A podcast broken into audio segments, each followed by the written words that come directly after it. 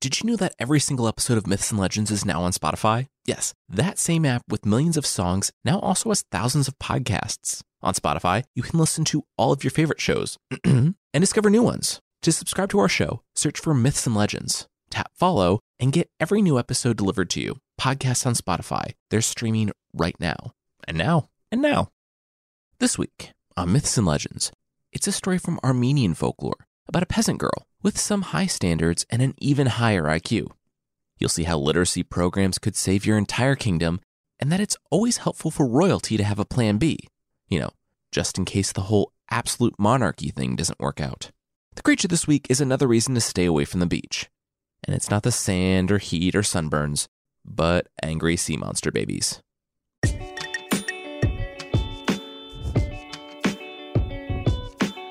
This is Myths and Legends, episode 113 Occupational Hazard.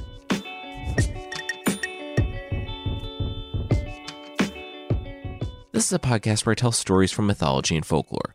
Some are incredibly popular stories you think you know, but with surprising origins. Others are stories that might be new to you, but are definitely worth a listen. This week, it's an Armenian story that's set in Afghanistan. It's evidently spread around the entire region because there are Soviet era Russian versions that track pretty close to the Armenian version. We'll jump right into the story with a prince whose life is just too amazing.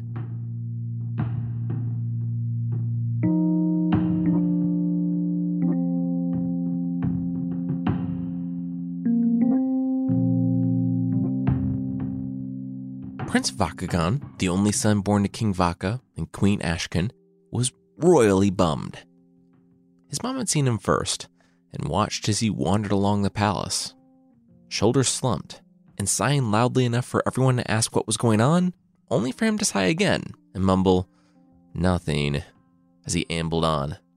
Finally, enough was enough. Queen Ashken cornered the prince and sat him down. She could see that he was in pain, and she wanted to know why. Vakagan sighed even louder. Life. Life was just too easy. It was like, wake up whenever you want, have people cook for you all the time, and not die of easily preventable illnesses. Obviously, it was terrible. He had to get out of here, had to get down into the mud and grit and experience life. This whole palace was just a giant marble tomb, and it kept him from living among the people. His mother nodded her head. She understood. He'd been sheltered, and now her son yearned to experience more in life. She looked into her son's eyes. Did he have any ideas where he wanted to go and what he wanted to do? Yes. He was so happy she understood. He had been hearing of this village, a hard and wonderful place named Atsik, and he dreamed of going there. His mother blinked a couple of times and pulled her hand away from her son's. Oh. Okay. What? Stammered the prince. His mother shook her head. Nothing. Hey, this whole depression thing. Was he sure it was because his life was too awesome? Was he sure it was that? Was he sure it wasn't Anait? Vakagan sat up straight. How did his mom know her name? The queen smiled. Oh, she knew everything and Vakagan should never forget that. Also, no. Wait, no to what? His mom shrugged. No to the weekend retreat to hang out with peasants. No to Anait. Really, he could take his pick. No to all of it. He was the Prince of Afghanistan, the only son of his father. He may be really into this peasant girl, but seriously, how many nice kings had stopped by willing to barter their own daughters for political power? Heck, Vakagan didn't even need to pick a princess. The girls of one of their nobles would do. Speaking of which, their best warlord's daughter just came of age. That sounded fun, right?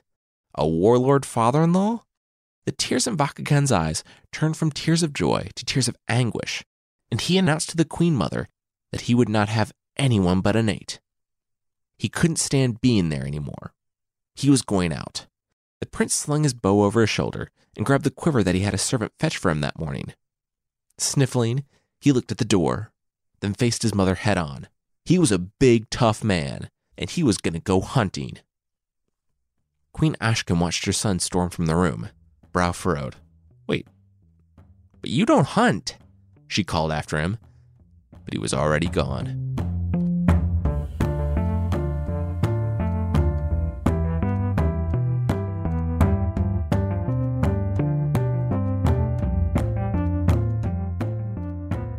It was true.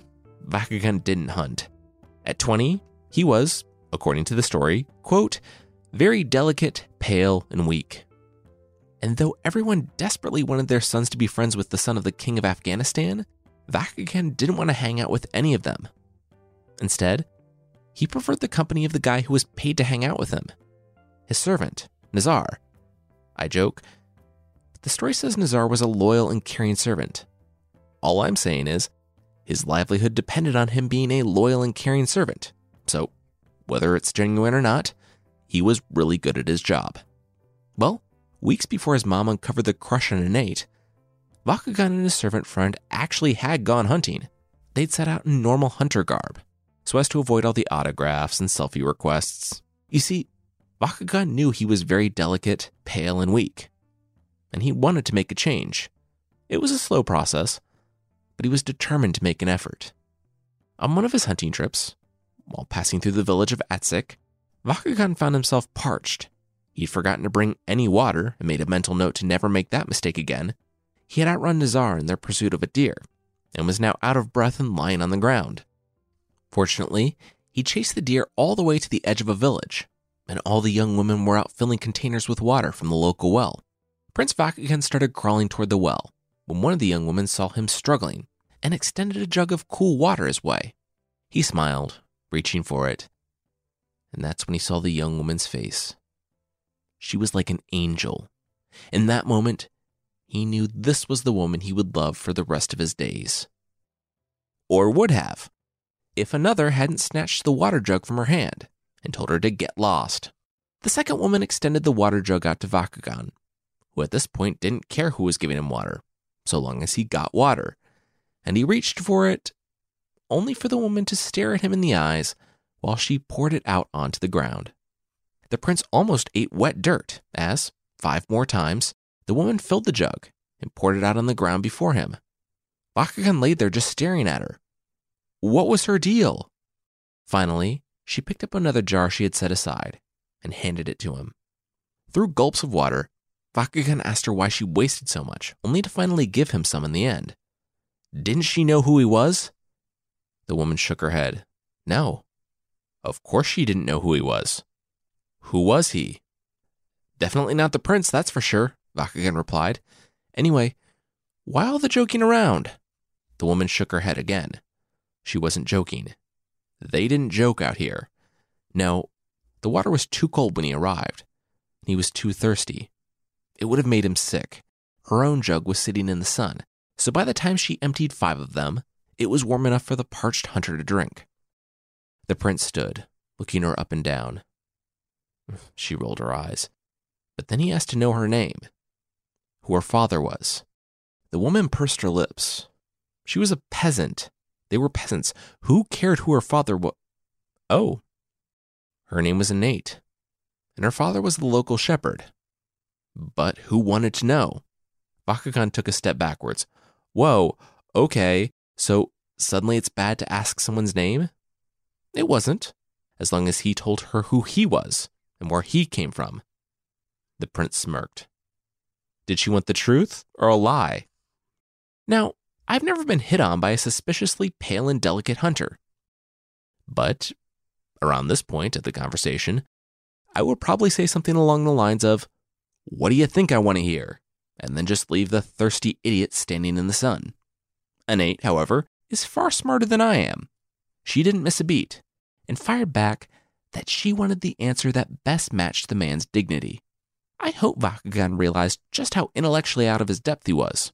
But regardless, he simply responded that he couldn't tell her the truth right now, but soon would. To which Anait replied that he could give her back her water jug, thank you very much, and then left. At this point, Nazar, the servant slash rent a best friend, came tumbling through the brush. Bent over with hands on his knees and trying to catch his breath, he completely missed Anait. But that didn't matter, because Vakagan talked about her all the way home. That night, when he left Vakagan to clean up for dinner, a dinner to which he was never invited despite his paid best friend status, he walked out of the palace and then walked back via a secret passageway, where he found the queen waiting for him. And yes, it was Nazar who told the king and queen about Anait, because he might be their son's mandatory best friend, but their names were the ones on his paychecks.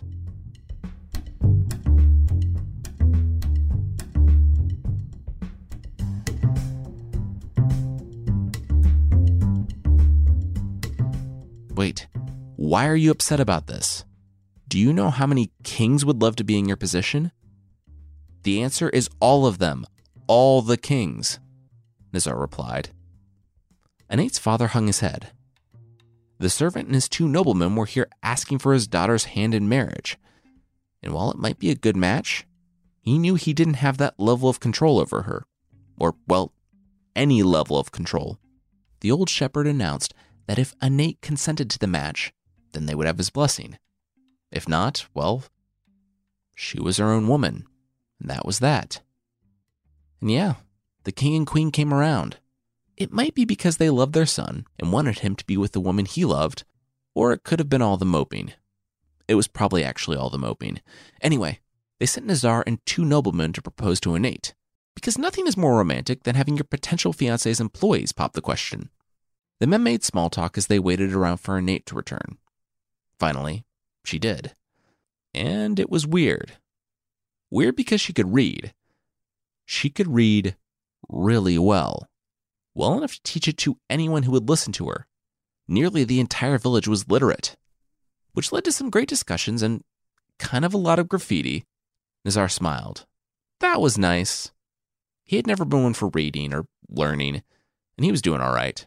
Not as well as Anait, of course, but you know. He motioned to the nobleman, who opened the box he carried. It was filled with gold and jewels. Nazar explained that they were all for her. A gift from the king. Anait smirked. And why was she, a lowly shepherd's daughter, receiving jewels from the king?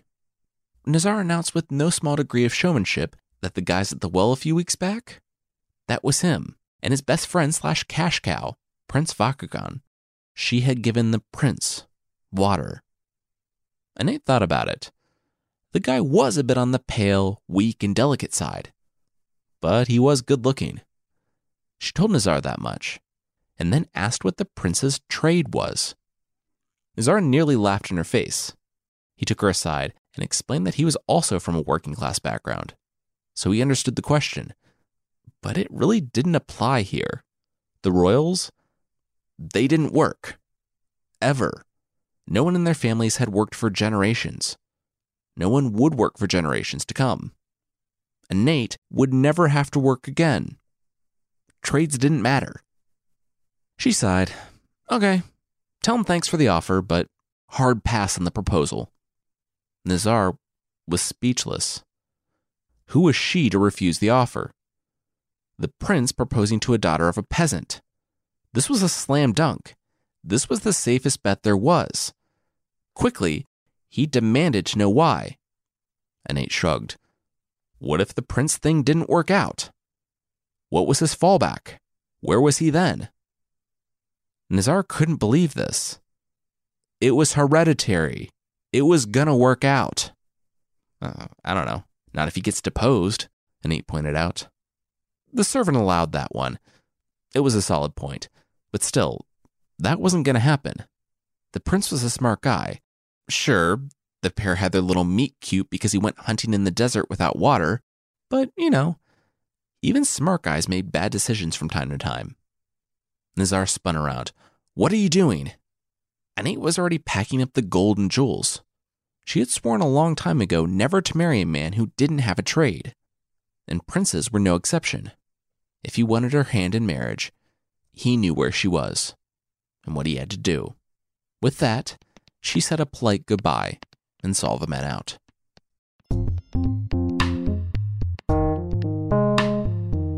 The high five between the king and queen that night could be heard for miles around. They had done everything by the book. It wasn't their fault that Anait was a little snob. who didn't get that the point of being royalty was never having to work. Their son hated work. He'd go for one of the other king's daughters, and this whole crush thing would be nothing more than a pit stop along the way. Wisely, they put on their sad faces and went to go tell their son the terrible, wonderful news.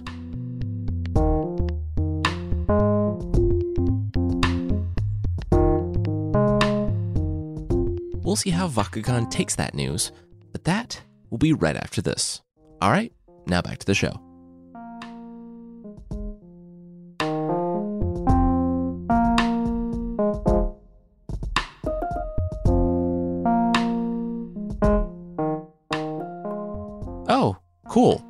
So he's still at it then, Anait said, looking down at the rug. She had already told the prince she didn't want any more gifts. The prince knew the real price of her hand in marriage. Nazar sighed. The prince knew, and the prince had paid it. The rug wasn't just bought with the prince's wealth, it had been made by the prince. For Anait. To marry her. Then he burst out laughing. The rug was beautiful. There was no way that doofus prince had made this. But Nazar was serious. The prince would be happy to make another one to her exact specifications. Or, if she wanted, she could come watch him work. He had been at it for nearly a year. They'd called in the best weaver in the world from Persia.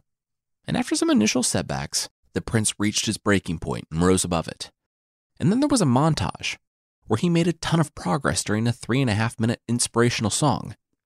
Yeah, the prince had made this. Anait was speechless. So there was more to this prince after all. She just wanted him to learn a trade. And yet, he'd become a master over the course of a year. For her, she smiled and rolled up a carpet she herself had woven years ago, handing it to Nazar. She accepted his proposal. They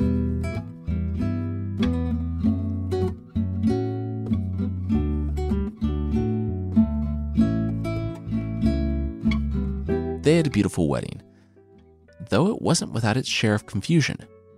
Nazar, the prince's best friend, had been sent on an errand deep in the country, and he didn't return.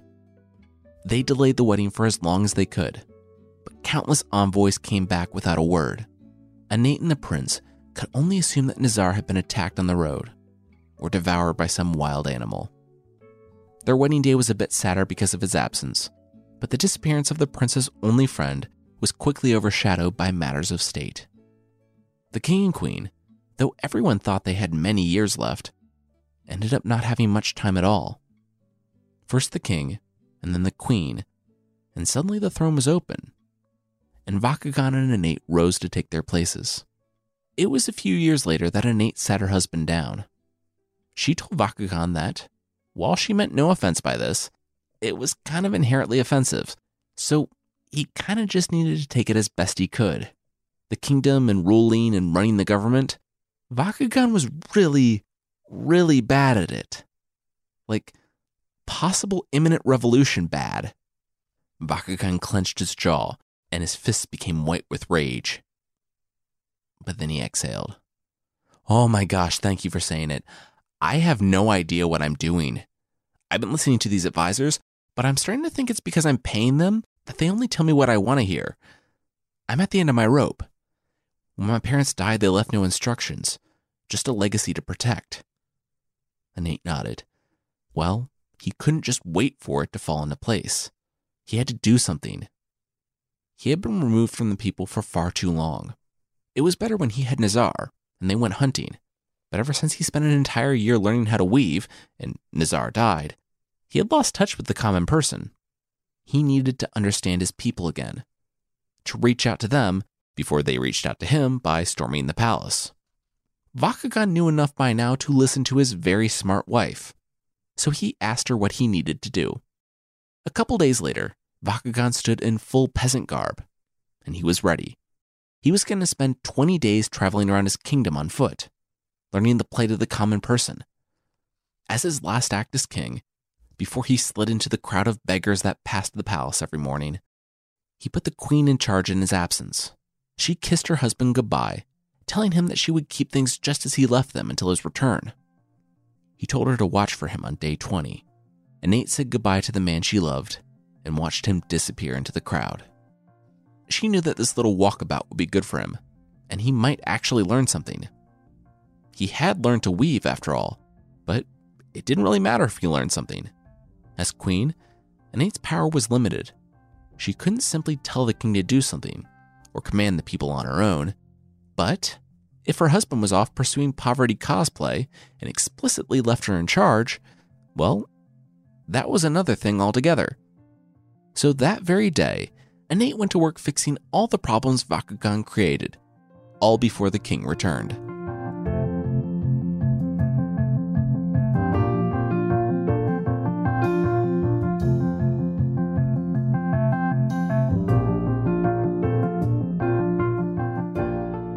Hey, what's with the guy with the bricks? Vakugan asked his new beggar friend while he passed out bread. The plight of the common person, as it turned out, was difficult, and Vakugan understood that now, having spent two weeks traveling the country on foot and begging for his own dinner. He made it as far as the town of Peroz. Vakugan passed out the last bit of bread he had, realizing that he didn't have any left over for himself. He was starving but he knew he could go back to the castle at the end of this experiment. These guys, however, had no other reality.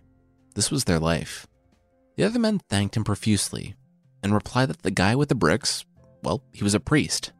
Supposed to be a nice guy, too.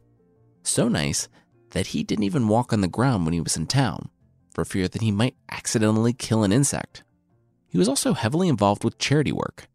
He'd give anyone who knew a trade a job at his own temple, and set them up in a faraway land at the end. Once a week, he came to Peroz to recruit new workers. So, naturally, anyone who knew a trade went with him. As long as you had some skill, he was always hiring and really didn't care. Vakagan pushed through the crowd and approached the priest, who greeted him with a meek smile. The king, still in disguise, introduced himself as a worker from a distant land who had come to Peroz seeking employment. The priest nodded with bright eyes. That was all he needed to hear. He paid well, and his home was just a short several miles outside of town. Somehow, the priest and his new recruits made it to their new home the next day. It took quite a while, what with all the sweeping away insects before setting down a brick for each step the priest took. The group approached the temple so slowly, though, that Vakugan had plenty of time to take it in. It was an incredible tower, surrounded by walls that reached nearly as high. Vakugan was confused. Why did a priest have such a large home? He looked all around him. The men and women who had accepted the priest's offer were accompanied by nearly as many porters and servants already in the priest's employ. Large, serious men who never spoke to the new hires. At last, the group passed over the threshold, and the large doors in the wall clanged down behind them. With it, the priest sighed and stepped down clumsily from the bricks. Hmm, interesting. Vakugan figured that the entire place must be insect free, so maybe that was why the priest could relax a bit. Meekly, the priest managed a, Your employment is right through this door, before shuffling off. Vakugan and the others looked toward the darkened room. Its doors open wide. It looked to be little more than a cave, and stood in stark contrast to the opulence of the rest of the compound. Vakugan took the lead and strode in confidently, he was already halfway down the darkened hallway when he heard the first shriek. A few of the men and women were having second thoughts. They were shouting something about having heard of this place, about the devil priest. Those deepest in the cave quickly spun around, only to watch the waffling newcomers double over, spears protruding from their stomachs. The portcullis hidden on the far side of the room slammed shut, and the remainder of the group sprinted toward it, trying frantically to lift it. They watched in horror as the rest of the workers on the outside of the cage were put down, even if they begged to go down into the darkness. All it took was a few servants thrusting spears through the grate to encourage Vakugan and the other workers to step away from the portcullis. There would be no escape. Instead, they would go down into the darkness. Their work was waiting for them.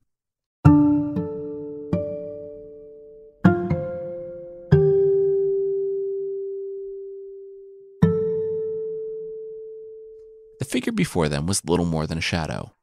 He was a fellow prisoner put in charge of new captive orientation.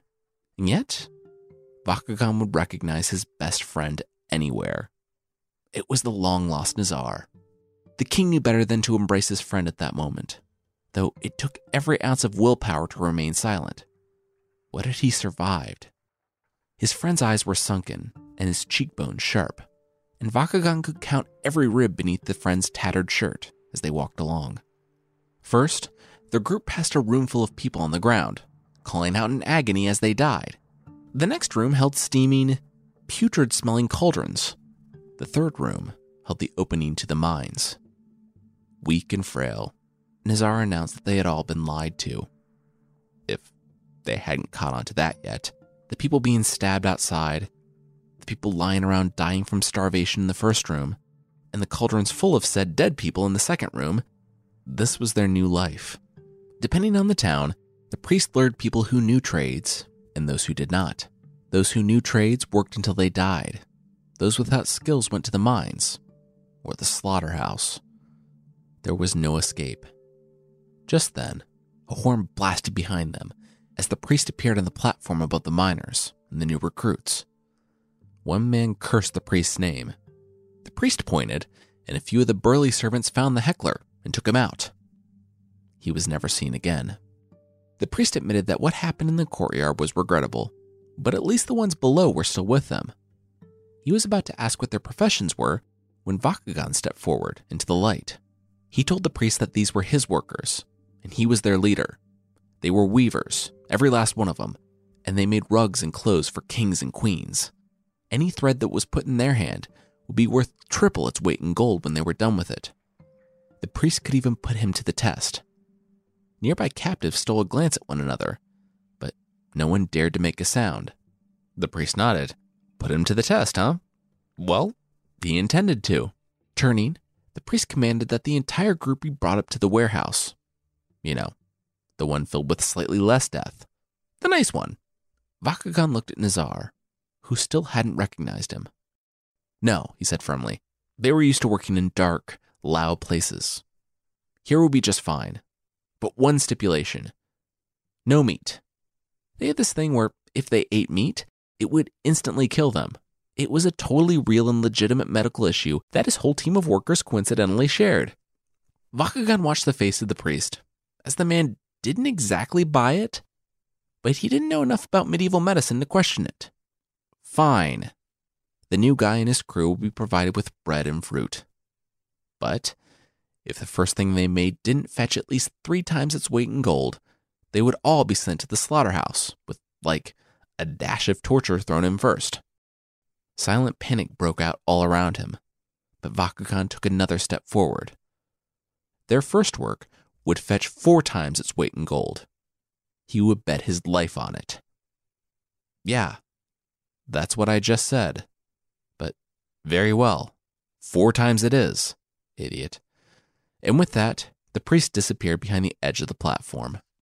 As it turns out, when you have nothing going on except being imprisoned indefinitely, it's easy to find time to work. Nazar already knew the guards' schedules, so it was easy for the rest of the crew to pretend to work while they were being watched. All other times, Vacagan toiled alone. He wove and wove and wove. Even in the dark, it was easy. Nazar, with food that wasn't people, seemingly came back to life. And there was something about this brave and maybe a little stupid stranger, weaving day in and day out, that reminded him of his life years ago. Of a better time when he got paid to be a best friend and not help slaves through their orientation packet. Oh well, probably coincidence. Then, one day, or at least what they thought was day because it was impossible to tell amid the gloom, they awoke to find Vacagan chatting to one of the slavers. The work was finished. As they hefted the rolled up rug onto the cart, he explained to the men that his boast was still good, but the rug had ended up way bigger than he intended. For it to truly get four times its weight in gold, there was only one buyer in the entire kingdom with enough cash on hand to pay them what it was worth.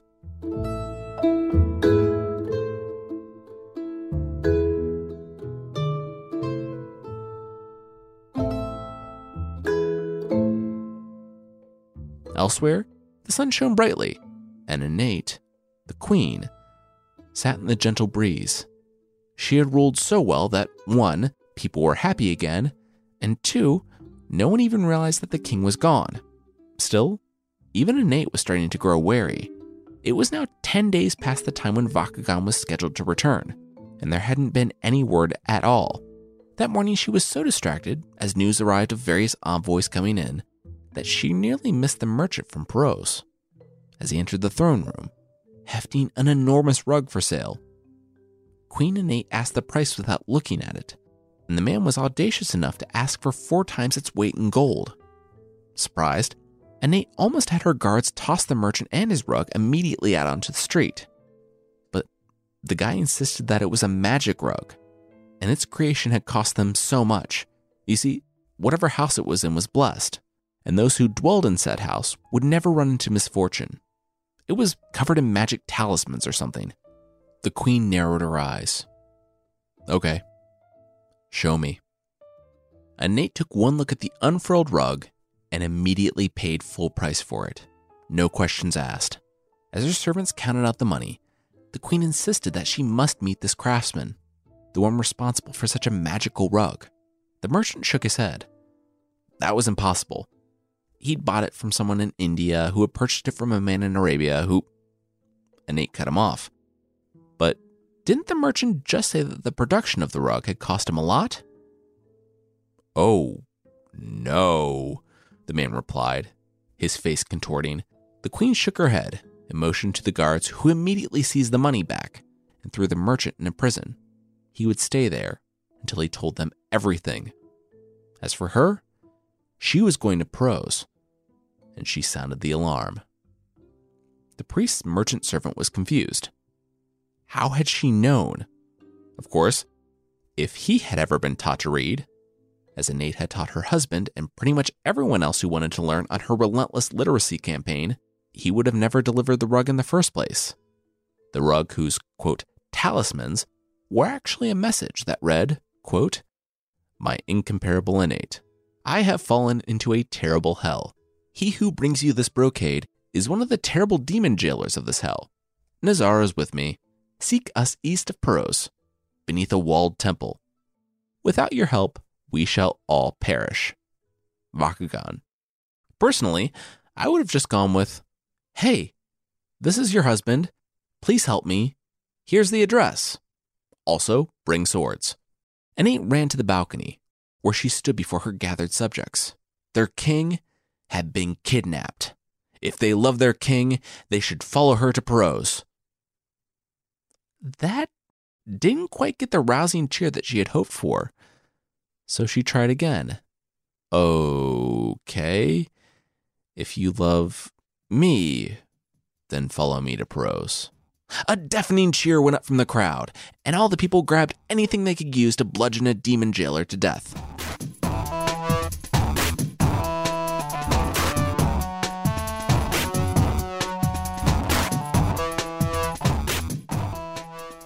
At his large temple, the demon priest looked out the window. Oh, hey, nice. Hey, grab the bricks. Yeah, Terrence. Terrence, grab the bricks. What? There's a crowd heading toward the temple. Yeah, it means money. Hey, and more than a few new workers. The priest gave the order to throw open the iron gates, to allow all those stupid worshippers inside, and. Huh. Why are they slowing down? Anait and her army plowed into the fortress and cut through the first line of jailers, leaving the peasants she had roused from the streets of the capital to finish off what was left of them. The priest rushed out in a show of tears begging to know what was going on. Anait slowed down her horse and looked him square in the eyes. The priest insisted that this was a place of worship. Why were they bringing death inside? Doubt began to grow. Anait began to explain what they had heard. Wait, they were sure this was the right place, right? She turned to one of her officers. This was the address, right? I mean, if we got it wrong, ugh, this is really not great, guys. And while her back was turned, the demon priest saw his opening. Swiftly, he slipped a knife from his cloak and rushed toward the young queen. only to have his sternum crushed by a well timed horse kick. Anait heard the scream and turned just in time to watch the priest die flat on his back, a knife still in his hand. Huh, turned out they did have the right place. Good horsey. Seeing their employer and their meal ticket die, the other jailers quickly surrendered and told Anait everything about the fortress, about the death and cannibalism and slavery. Then they showed her the door to the darkness. Vakagan and Nazar were the last ones out. King Vakagan supported his friend every step of the way, helping him the way he had helped the prince so many times before. Queen Anait ran to them, embracing first Nazar and then her husband. Nazar was little more than a skeleton, but he couldn't help but smile, happy to see his friends alive again. All those years ago, he would have never imagined this. Today, Anait had saved their lives. Vakagan shook his head. Well, actually, no, she didn't. She didn't save them today. Anait grimaced and stood. Okay, this ought to be good. Vakagan smiled and sidled up next to his wife. She didn't save them today. She had saved them years ago, when she demanded that that weak, pale, and delicate son of a king learn a trade.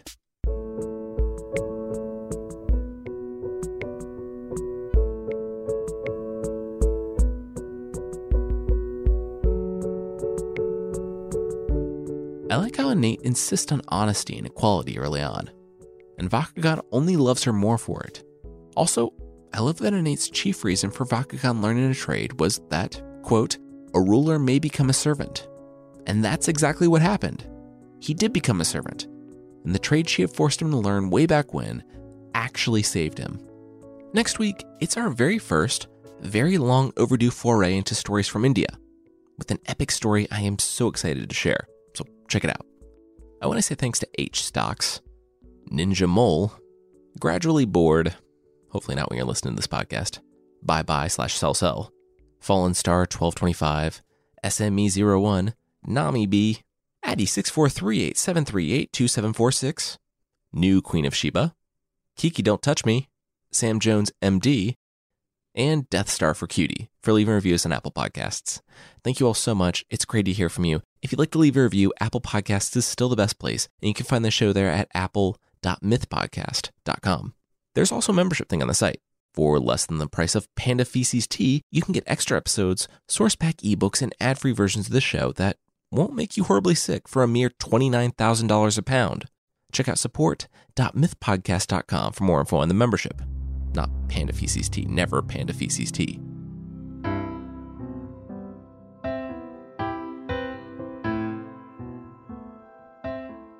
The creature this time is the Hakulak, from the Tsimshian Native American coastal peoples of northwest North America.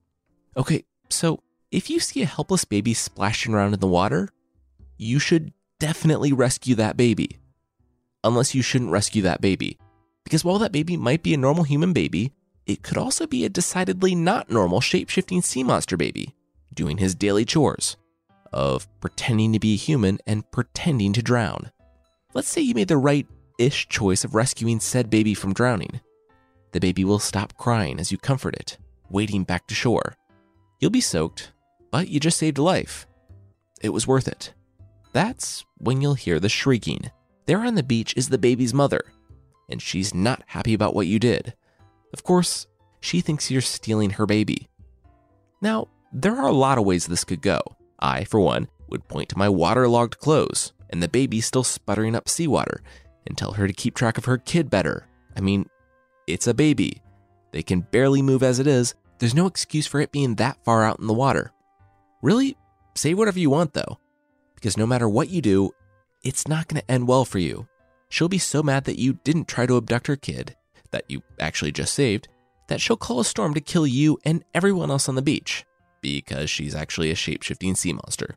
Her whole thing is that she commands her sea monster babies to go out and pretend to be drowning human babies, and when people save them, she shrieks at them, also in human form, until she decides to bring on a storm to murder everyone on the beach, despite having the power to bring down the storm in the first place and cut out like five extra steps. Maybe she needs some justification to murder a whole beach. But that seems like it would take some pretty heavy cognitive dissonance on her part for that to be the reason. There's really no good takeaway from this one. If you don't save the kid and it turns out to be a sea monster, they're just going to move farther down the beach and trick someone else. Because that's not really something people should ignore. Basically, yeah, save the kid. And if the parents get angry with you about that, well, get away from there as fast as possible. Because either a storm is coming, or those normal humans that are mad at you about saving their child are probably not people you want to be around anyway.